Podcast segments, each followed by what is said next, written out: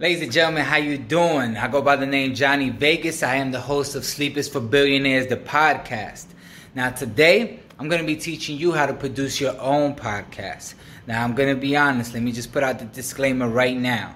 This is not a video about the best way to create a podcast or the only way to create a podcast. I'm basically giving you the tips and tricks of the trade of which I learned through my journey. So this is the way it works for me. You know, if you checked out my podcast, you see we have a few subscribers. We got a website. We got audio and video versions of the podcast. I own all the content, all the exclusive rights of the content, of the theme song, uh, the name, the trademarks, everything. I own it.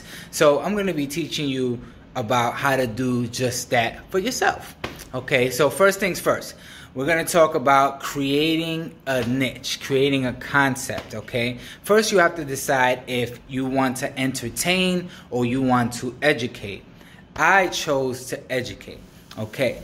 Now, just to be honest, prior to uh, beginning a podcast, I had an uh, I had an album out and it was titled Sleep is for Billionaires. So that title was kind of easy for me to to you know implement into another project, you know, from music to the podcast. But it kind of tied in with the message I was looking to deliver, which is educating entrepreneurs, I mean, educating up and coming entrepreneurs or celebrities on how to be an industry professional so they could be taken serious. So I automatically knew that I would have to get the information I was trying to share with potential students or viewers from entrepreneurs and celebrities. So I kind of narrowed down my niche to where now, okay, now that I know I want to share information from entrepreneurs and celebrities on how to be an industry professional, I need to interview celebrities and entrepreneurs. And my customers